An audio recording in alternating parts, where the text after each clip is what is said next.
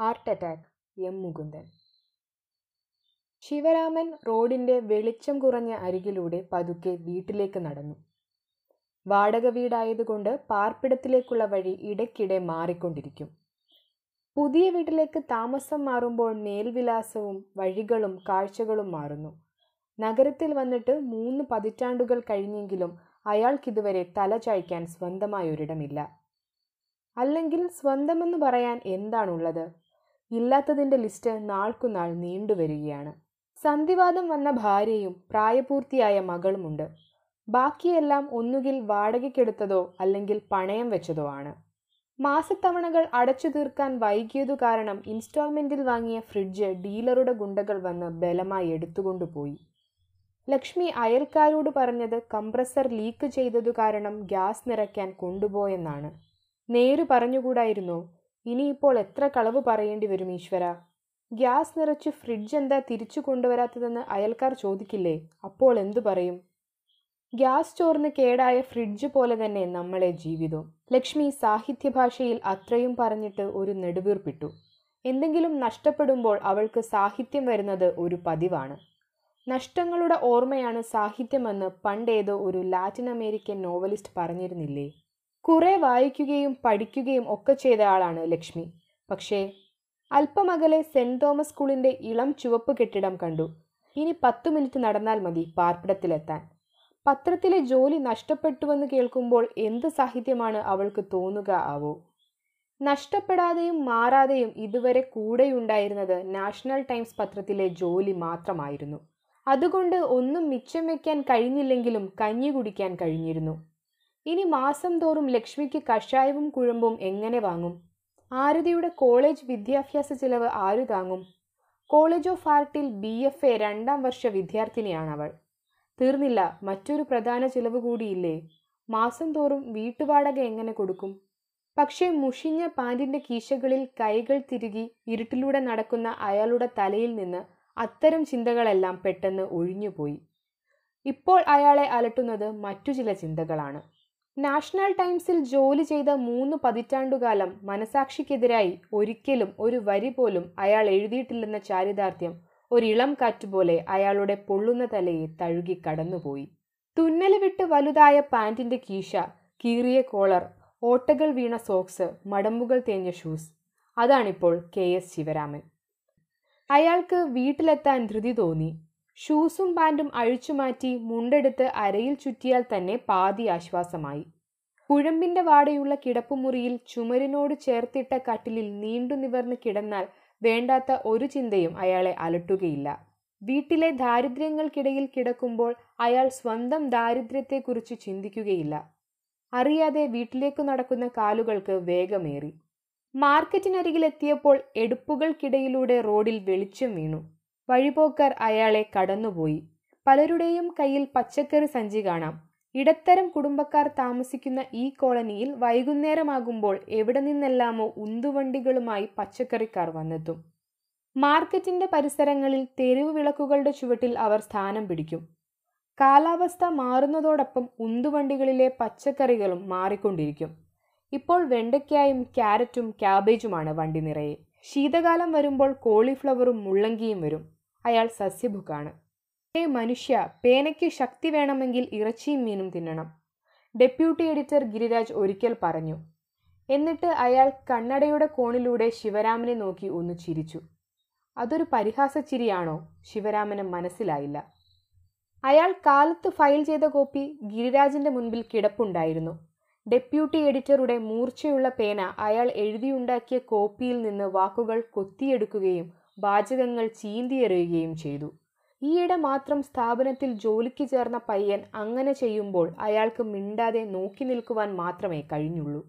Saint Stephen കോളേജിൽ നിന്ന് എക്കണോമിക്സിൽ ബിരുദാനന്തര ബിരുദമെടുത്ത ഗിരിരാജ് എം. എഫ്. ഹുസൈന്റെ ചിത്രങ്ങളെക്കുറിച്ച് താൻ എഴുതിയ ലേഖനത്തിൽ ഇടപെടുന്നത് അയാൾക്ക് മനസ്സിലാക്കാൻ ബുദ്ധിമുട്ടുണ്ടായിരുന്നു. അതിന് ഗിരിരാജിന് മറുപടിയുണ്ട്. ഞങ്ങൾ സെന്റ് സ്റ്റീഫനിയോനുകാർ ഐ. എ. എസുകാരെ പോലെയാണ്. ഏത് സീറ്റിലും ഞങ്ങൾ കംഫർട്ടബിൾ ആണ് എന്നിട്ട് ഗിരിരാജ് അയാളുടെ അച്ഛനെ കുറിച്ചു പറഞ്ഞു. സാംസ്കാരിക വകുപ്പിൽ ജോയിന്റ് സെക്രട്ടറി ആയിരുന്ന അച്ഛൻ ഇപ്പോൾ ഖനികളുടെയും കൽക്കരിയുടെയും മന്ത്രാലയത്തിൽ അഡീഷണൽ സെക്രട്ടറിയാണ് രണ്ട് മിനിസ്ട്രിയിലും അച്ഛന്റെ പെർഫോമൻസ് ബ്രില്യന്റ് ഗിരിരാജ് ചിരിച്ചു. അന്ന് ക്യാന്റീനിലിരുന്ന് ലഞ്ച് കഴിക്കുമ്പോൾ ഗിരിരാജ് ശിവരാമന്റെ അരികിൽ വന്നിരുന്ന് കുറേ നേരം സംസാരിച്ചു. ഹുസൈന്റെ ചിത്രകലയെക്കുറിച്ച് അയാൾക്ക് സാമാന്യം നല്ല വിവരമുണ്ടായിരുന്നു. പക്ഷേ ആ അറിവ് വായനയിൽ നിന്നുണ്ടായതാണെന്ന് ശിവരാമന് ഉടനെ മനസ്സിലായി. ചിന്തയിൽ നിന്നോ ഫീലിംഗ്സിൽ നിന്നോ ഉണ്ടായതല്ല. ഹുസൈനെക്കുറിച്ച് ശിവരാമനുള്ള പ്രധാന പരാതി വരകളിലെ നിർജീവതയാണ് വരകളിലെ ജൈവാംശത്തെക്കുറിച്ച് പറയുമ്പോൾ അയാൾ എപ്പോഴും ഉദാഹരണമായി ചൂണ്ടിക്കാണിക്കുന്നത് സൂസയുടെ ചിത്രങ്ങളാണ്. അതുതന്നെയാണ് എനിക്കും പറയാനുള്ളത്. സൂസയുമായി താരതമ്യം ചെയ്ത് എഴുതിയിരുന്നെങ്കിൽ ഹുസൈനെക്കുറിച്ചുള്ള നിങ്ങളുടെ പീസിന് കുറച്ചുകൂടി പഞ്ചുണ്ടാകുമായിരുന്നു. പക്ഷേ ശിവരാമന്റെ കലാവിമർശന ശൈലിയിൽ താരതമ്യ പഠനത്തിന് സ്ഥാനമുണ്ടായിരുന്നില്ല. ഓരോ ചിത്രത്തെയും അതിന്റെ സ്വന്തം ബലത്തിൽ ഊന്നി സ്വതന്ത്രമായി പഠിക്കുന്ന ഒരു സമ്പ്രദായം അയാൾ ഇതിനകം വളർത്തിയെടുത്തിരുന്നു. തന്റെ മനസാക്ഷിക്കെതിരായി ഒന്നും അയാൾ എഴുതുകയുമില്ല. അതുതന്നെയാണ് ഒരു ആർട്ട് ക്രിട്ടിക് എന്ന നിലയിൽ അയാൾ സമ്പാദിച്ച യശസ്സിനു കാരണവും. ഒരുപക്ഷെ അയാളുടെ ദാരിദ്ര്യത്തിനുള്ള കാരണവും അതുതന്നെയാകാം. അച്ഛനെന്താ ഫോറിനിൽ പോകാത്തെ? ആരതി പലതവണ ചോദിച്ചു. നരേഷ് അങ്കിൾ എത്ര പ്രാവശ്യ ലണ്ടനിലും ന്യൂയോർക്കിലുമൊക്കെ പോകുന്നത്? നരേഷ് മൽഹോത്ര ഭാരതീയ ടൈംസിന്റെ ആർട്ട് ക്രിട്ടിക്കാണ്. നിന്റെ അച്ഛൻ ഒരു പഴഞ്ചനാ മോളെ. വേഷം കൊണ്ടും ശിവരാമൻ ഒരു പഴഞ്ചനാണ്. അയാൾ നരേഷ് മൽഹോത്രയെ പോലെ ചുമൽ വരെ മുടി വളർത്തുകയോ പൈപ്പ് വലിക്കുകയോ ഒന്നും ചെയ്യുന്നില്ല. ഒരിക്കൽ ശിവരാമൻ ഗിരിരാജിന്റെ പുതിയ ഫ്ലാറ്റിൽ പോകാനിടയായി. അത് അയാളുടെ ഹൗസ് വാമിംഗ് പാർട്ടിയിൽ പങ്കെടുക്കാനായിരുന്നു. തന്നെക്കാളും വളരെ പ്രായം കുറഞ്ഞ ഗിരിരാജ് പ്രശസ്തരും ധനികരും താമസിക്കുന്ന നഗരത്തിന്റെ തെക്കുഭാഗത്ത് ഒരു നാല് ബെഡ്റൂം ഫ്ലാറ്റ് വാങ്ങിയത് കണ്ട് ശിവരാമൻ അതിശയിച്ചു. ഇറ്റാലിയൻ ഫർണിച്ചറും കാശ്മീർ കാർപ്പറ്റും കൊണ്ട് അലങ്കരിച്ച ആ വീടിന് യാന്ത്രികമായ ഒരു ഭംഗിയുണ്ടായിരുന്നു ശിവരാമന് അവിടെ കാണാൻ കഴിയാതെ പോയത് പുസ്തകങ്ങളും മാസികകളുമാണ്. ന്യൂയോർക്ക് ടൈംസിന്റെ ഒരു കോപ്പിയല്ലാതെ മറ്റൊരു പത്രവും അവിടെ കണ്ടില്ല. അയാളുടെ സ്റ്റഡി റൂമിൽ കമ്പ്യൂട്ടറും അടുക്കി വെച്ച കുറേ ഫ്ലോപ്പികളും ഉണ്ടായിരുന്നു. ഗ്ലോസി മാസികകളിൽ കാണുന്ന പല പ്രശസ്തരുടെയും മുഖങ്ങൾ ശിവരാമൻ അവിടെ തിരിച്ചറിഞ്ഞു. പിൻടെറസിൽ നിന്ന് വരുന്ന ബാർബിക്യൂവിന്റെ വെന്തമണം ആശ്രയിൽ നിറയുന്ന സിഗരറ്റ് കുറ്റികൾ ലിപ്സ്റ്റിക്കിന്റെ ശോണിമ അങ്കലാപ്പിൽ നിന്നും അസ്വസ്ഥതയിൽ നിന്നും രക്ഷപ്പെടാൻ അയാൾ ഒരു കുറുക്കുവഴി കണ്ടുപിടിച്ചു. ബക്കാടി റം നീറ്റായി വിഴുങ്ങി. നാലാമത്തെ പെഗ് ഉള്ളിൽ ചെന്നപ്പോൾ ഒരിക്കലും ചിരിക്കാത്ത ശിവരാമന്റെ മുഖത്ത് ഒരു ചിരി ചാറി. ഗിരിരാജ് പതിവായി ശിവരാമന്റെ എഴുത്തിൽ ഇടപെടാൻ തുടങ്ങിയപ്പോൾ എന്തു ചെയ്യണമെന്നറിയാതെ അയാൾ വിഷമിച്ചു. അയാളുടെ പത്രത്തിന്റെ ആർട്ട് പേജിന്റെ ഉത്തരവാദിത്വം ഗിരിരാജിനാണ്. എല്ലാ വെള്ളിയാഴ്ചയും ശിവരാമൻ എഴുതുന്ന കലാപ്രദർശനങ്ങളുടെ നിരൂപണം ആ പേജിന്റെ മുഖ്യ ആകർഷണമാണ്. പലപ്പോഴും അര പേജിൽ ചിത്രങ്ങളോടെയാണ് അത് കൊടുത്തിരുന്നത്. ഈയിടെ ഗിരിരാജ് ചിത്രങ്ങൾ കൊടുക്കുന്ന പതിവ് നിർത്തി. അതിനെക്കുറിച്ച് ചോദിച്ചപ്പോൾ അയാൾ പറഞ്ഞു ചിത്രങ്ങൾ കാണേണ്ടവർ ഗ്യാലറിയിൽ പോയി കാണും. നമ്മൾ അതിനുവേണ്ടി വിലപിടിച്ച സ്പേസ് നഷ്ടപ്പെടുത്തേണ്ടതില്ല. ശിവരാമൻ എഡിറ്ററെ കണ്ട് സംസാരിക്കാൻ ശ്രമിച്ചെങ്കിലും ആ ശ്രമം ഫലിച്ചില്ല. എഡിറ്ററെ കാണാൻ പോലും കഴിഞ്ഞില്ല. ഗിരിരാജ് തുടർന്നിടപെടുകയാണെങ്കിൽ മറ്റൊരു പത്രത്തിലേക്ക് മാറുന്ന കാര്യം അയാൾ ഗൗരവപൂർവം ആലോചിച്ചു തുടങ്ങി. പക്ഷേ ഏതു പത്രത്തിലേക്ക്?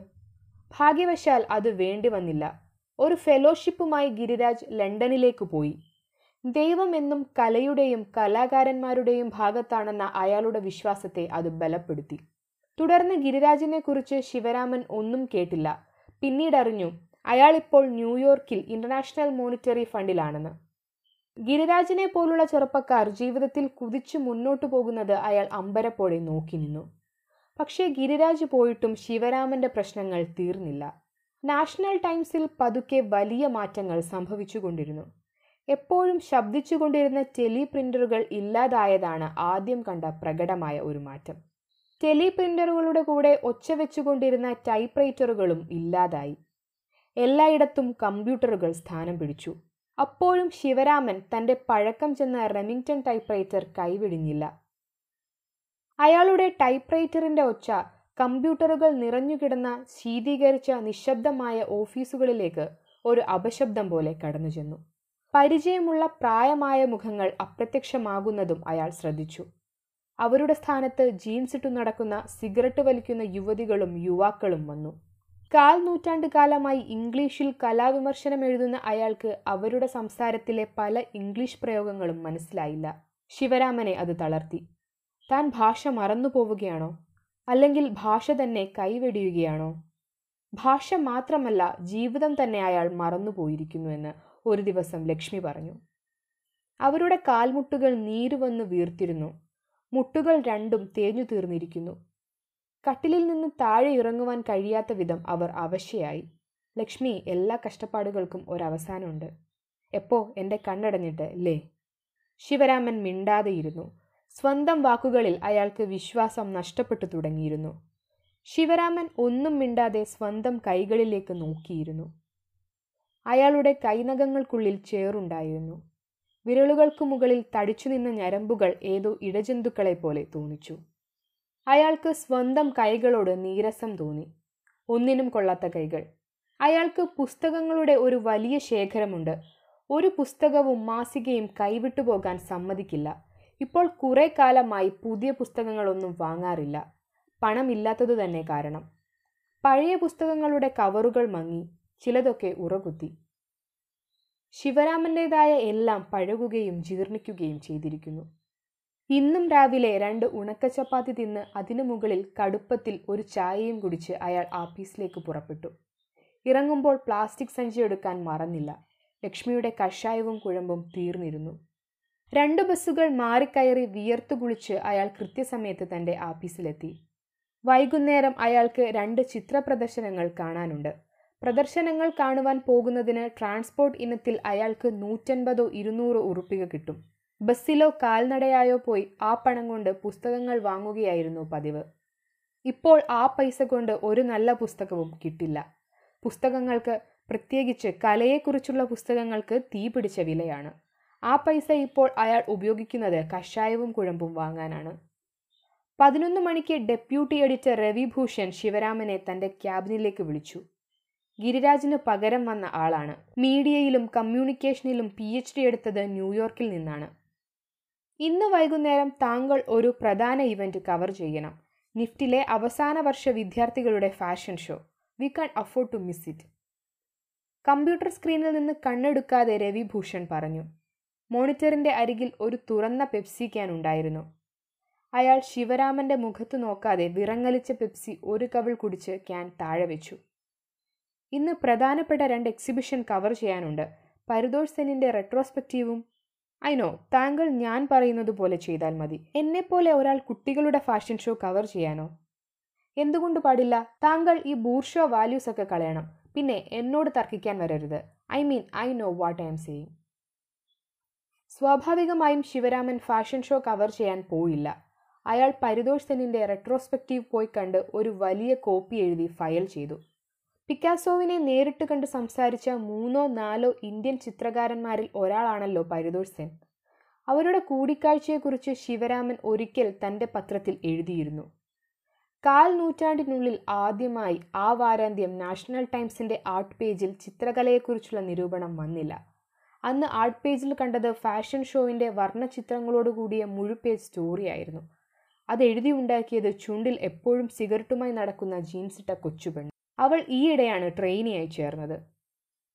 കെട്ടിടങ്ങളിലെ വെളിച്ചമില്ലാത്ത പിൻവഴികളിലൂടെ നടന്ന് അയാൾ തന്റെ വീട്ടിലേക്ക് കയറി ചെന്നു.